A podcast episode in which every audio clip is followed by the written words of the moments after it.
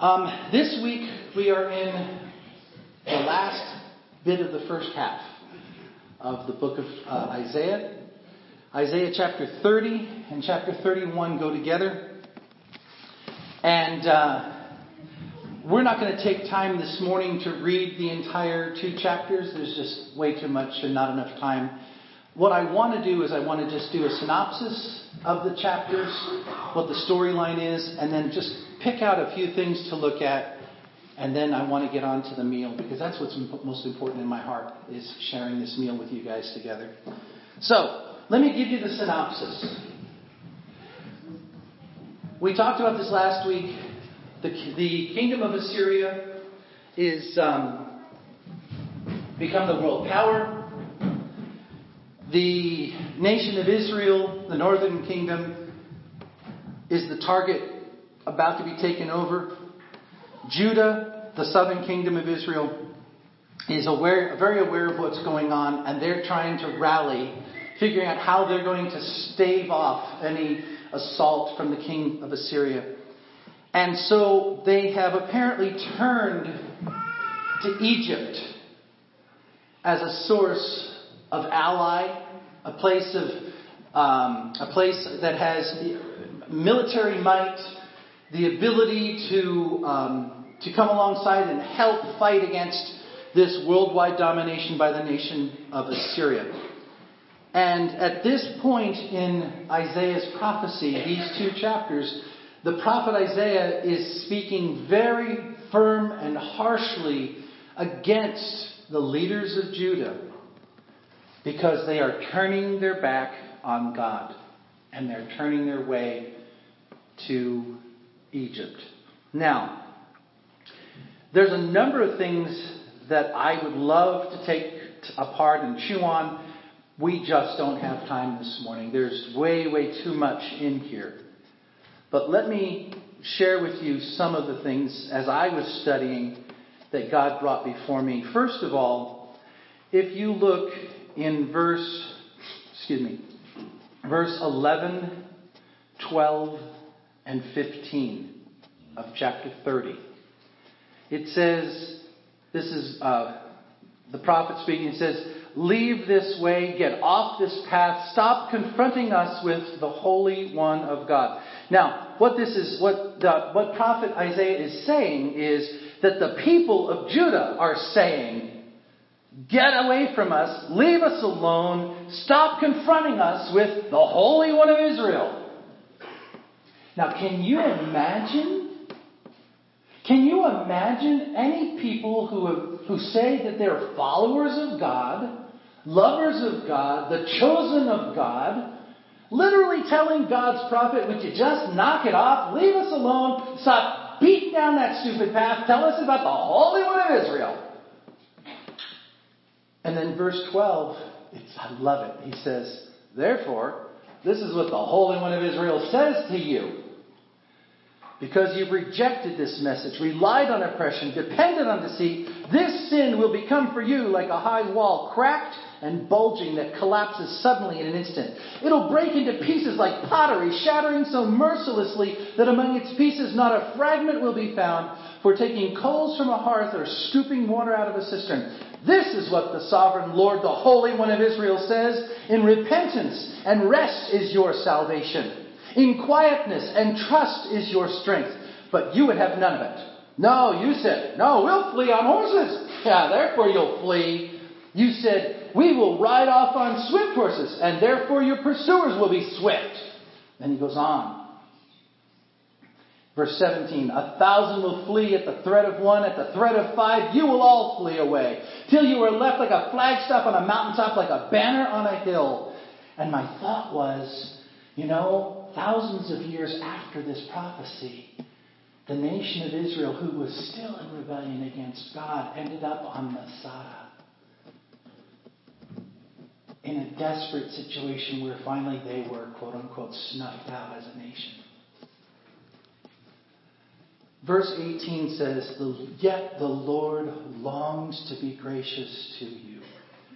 He rises to show you compassion, for the Lord is a God of justice, and blessed are all who wait for him. Now, as I was studying this, this, this phrase, the Holy One of Israel, kept jumping off the page at me, and I was like, well, what is that in Hebrew? And I'm not a scholar, so I can't say, well, I knew it. So I had to look it up. You can look it up in your Strongs if you want to. Basically, it's two Hebrew words Kadosh, which means holy or holy one, Yisrael, Holy One of Israel. That's what it means in, in, in Hebrew. And in English, it means the Holy One of Israel. Oh, that was good. That helped a lot. I love it when you go to a dictionary and they give you words that you have to look up. Or they use a synonym to describe the word you're looking up. And it's like, no, that didn't help me. I want to know what this means. The Holy One of Israel. What, what is this? I mean, Jehovah Nisi, banner. He's the one that brings victory. Jehovah Shammah, he's ever present with us. What is this Holy One of Israel? And as I meditated on it, the Lord brought me to that phrase in 1 Peter that you see up on the screen Be holy as your heavenly Father is holy. Be perfect, some translations say, as he is perfect. And for those of you who can't see it, it's 1 Peter chapter 1, verses 15 and 16.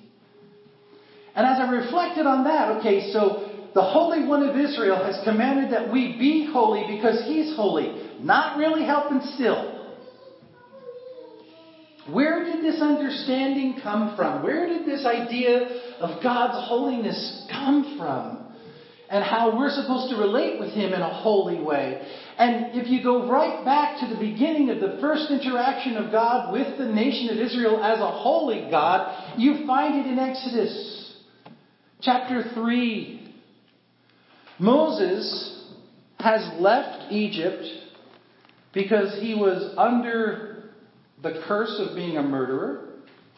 He has gone out to Midian, which is in the Sinai Peninsula, and he's herding for his father in law, Jethro.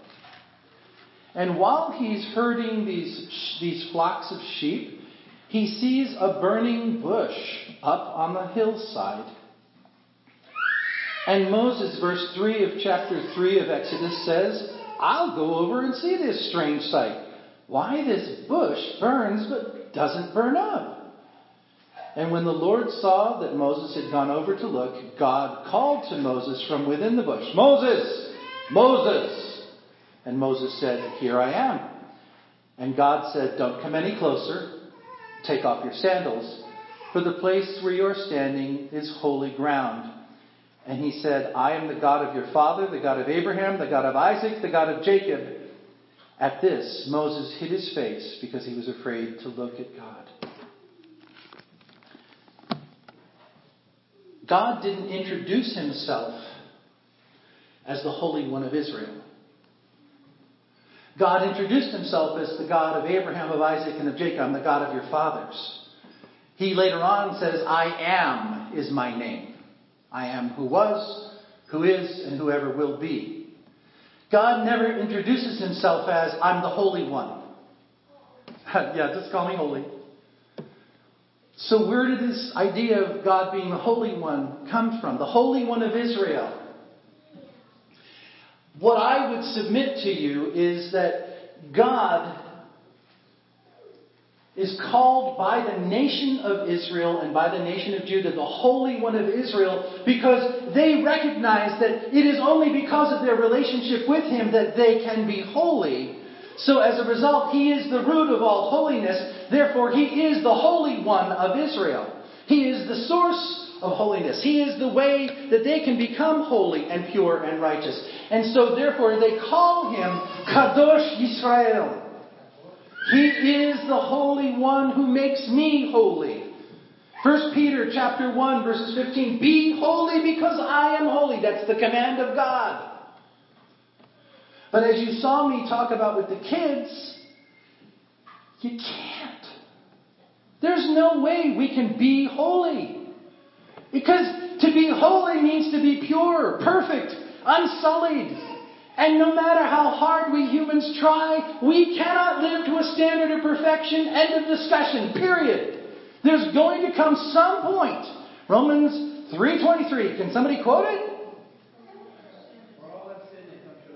For all have sinned and come short of the glory of God. What are you coming short of? You're coming short of that perfection, that holiness. The standard that is declared for all of us. Be holy because I am holy. I am, as you call me, the Holy One of Israel. So, that's my demand. Be holy.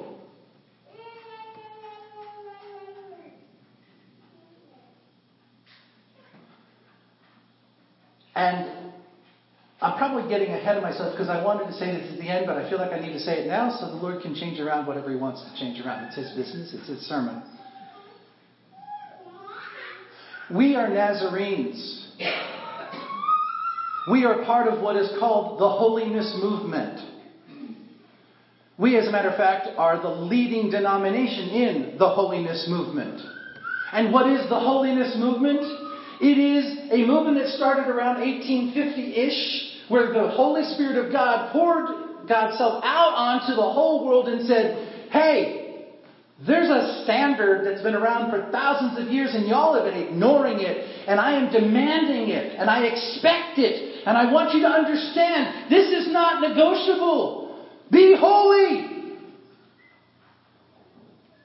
And we came to understand through the teaching of John Wesley and James Arminius that this holiness that comes from the demand that comes from God is made possible not because of anything that we do, except for one thing. The one thing that we do that brings about this holiness is we stop trying. See, I've really been burdened over the last number of months because as we've gone through Isaiah, we've talked about doing and being and, and this. And I, I, was like, God, I really feel strongly that I have not been emphasizing the, the idea that we rely completely on you for our holy living. We have to trust you for, for the ability to even live a holy life. I cannot, in my own strength, do anything that God would find pleasing.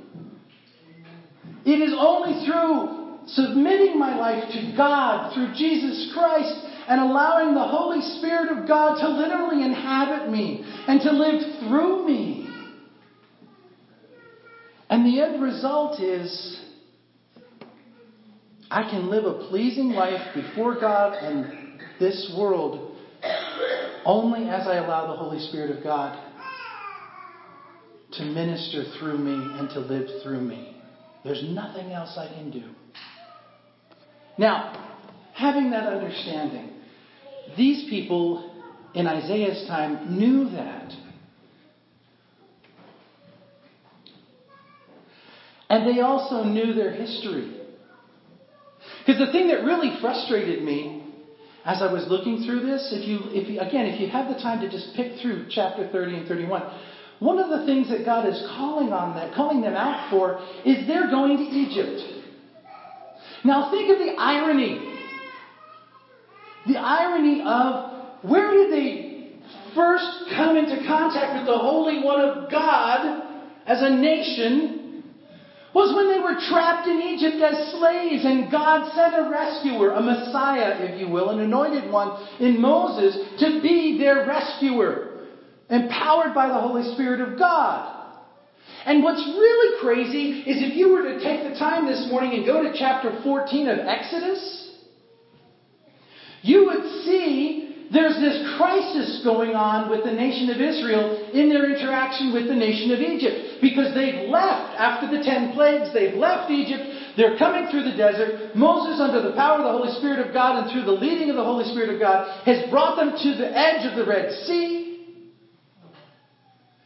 And they turn around and look at Moses, and in so doing, they look behind him and see the Pharaoh and his army. It says 600 chariots, plus the foot soldiers, all coming for them. And they go into a white hot panic. Oh God, what did you do to us, Moses? We were better off in Egypt. We should have just stayed there. Oh my word, we're going to die out here. We're going to die. And have you ever just slapped somebody across the face because they're in such a panic? That's where they were. And what God does in his slap across their face to get them out of their panic If you look at chapter 14, verse 14, it says, I'll fight for you. All you need to do is be still. When the worst has come against you, when your most horrible nightmare has reared up and is pouring out venom and spewing flames and just seems like you're going to be completely taken over and engulfed, God says to you, Be still and let me do the fighting for you. Now, this is part of Israel's history. They know that. If you go through the Psalms and through all of the, the, the, the, the Old Testament, you see over and over and over again where they literally, in the form of a, of a, of a, of a, of a what's the word? I can't think of the word. Not litany. Anyway, as a form of, of some of their praise, they literally say, God rescued us from Egypt. God rescued us from Egypt. God rescued us from Egypt. If you look at Psalm 20, look at Psalm 20, verse 7. Incredible, incredible statement. This is uh, King David's um, psalm. He wrote it. Psalm 20, verse 7. Some trust in chariots, some trust in horses, but we trust in the name of the Lord our God. Hallelujah. Hallelujah. Preach it, brother. Except in the time of King Hezekiah when the Assyrian army is coming after us. And we're going to have to find some way to defend ourselves. So uh, let's go to that place that has chariots and horses and make a deal with them to get them to come alongside us so that they can fight with us and for us because we can't defend ourselves, but they got all that power and might. So let's align ourselves with them. And when the prophets keep saying, don't do that, don't do that, don't do that, what is their response? Would you shut up and stop bringing up this Holy One of God thing? Can't you tell we're in a crisis here? Wow. People of God would actually do that? Don't bring up God in this situation. Don't say you'll pray for me. I got a problem going on here. I need some real help. Well, it's the best that I can do. I'll just pray for you. What? But see, I said it. Have you said it? I'm sorry there's nothing I can do for you, but I'll pray. Well, that should be a glorious statement. You know what? I got some other resources. About but before we go anyplace else, let's put God first in this. Let's get on our knees before God and bring it to Him. And let Him be the one to tell us what the next step is. And if so, we got some resources over here. Maybe He'll bring those up and use those. But maybe He's got something totally different planned. We don't know. Let's give Him a chance. Don't bring in that Holy One of Israel thing. Come on. Let's get a strategic plan in place. We got a problem here.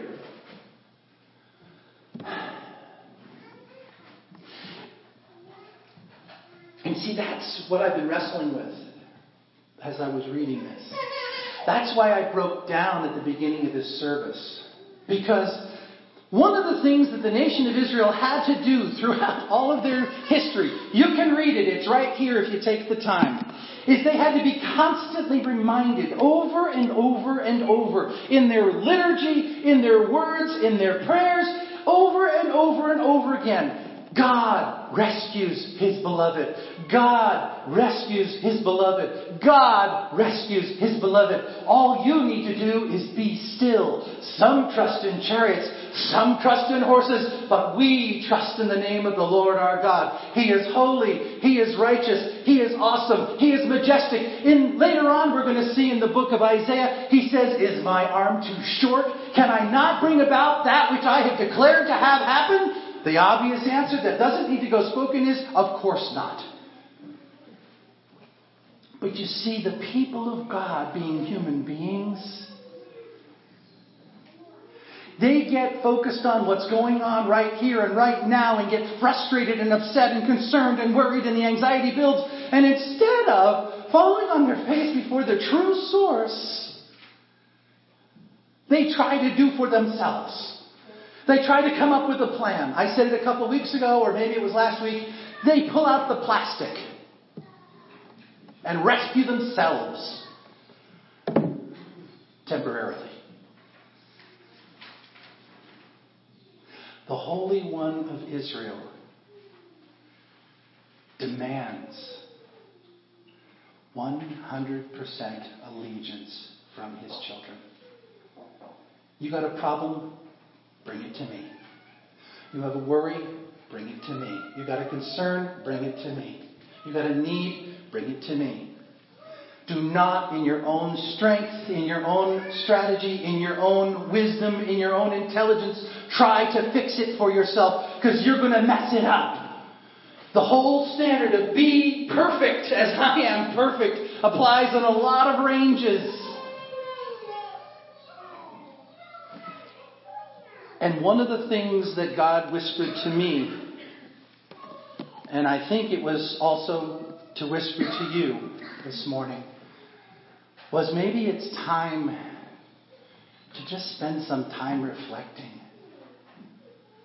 Maybe it's time to stop charging ahead and trying to do and trying to be the best that you can be and trying to do all that you're supposed to do to be glorifying God and to living the life that you and just setting that aside and take some time to recognize who He is and what He has done for you in the past, which will then gird up your confidence in Him. So this morning, we're about to take communion. But it's going to be slightly different from what we normally do. We've been blessed. The, the, the, the, the burden on my heart was that I wanted communion to no longer be pop a cracker in your mouth, bite it once, swallow it, then it makes your mouth dry so you take a shot of grape juice, and then you're done. Then you go home.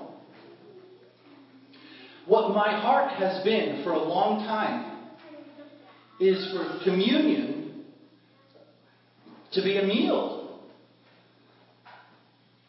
To be a chance for you to sit down and eat together and, and drink together and enjoy His presence together.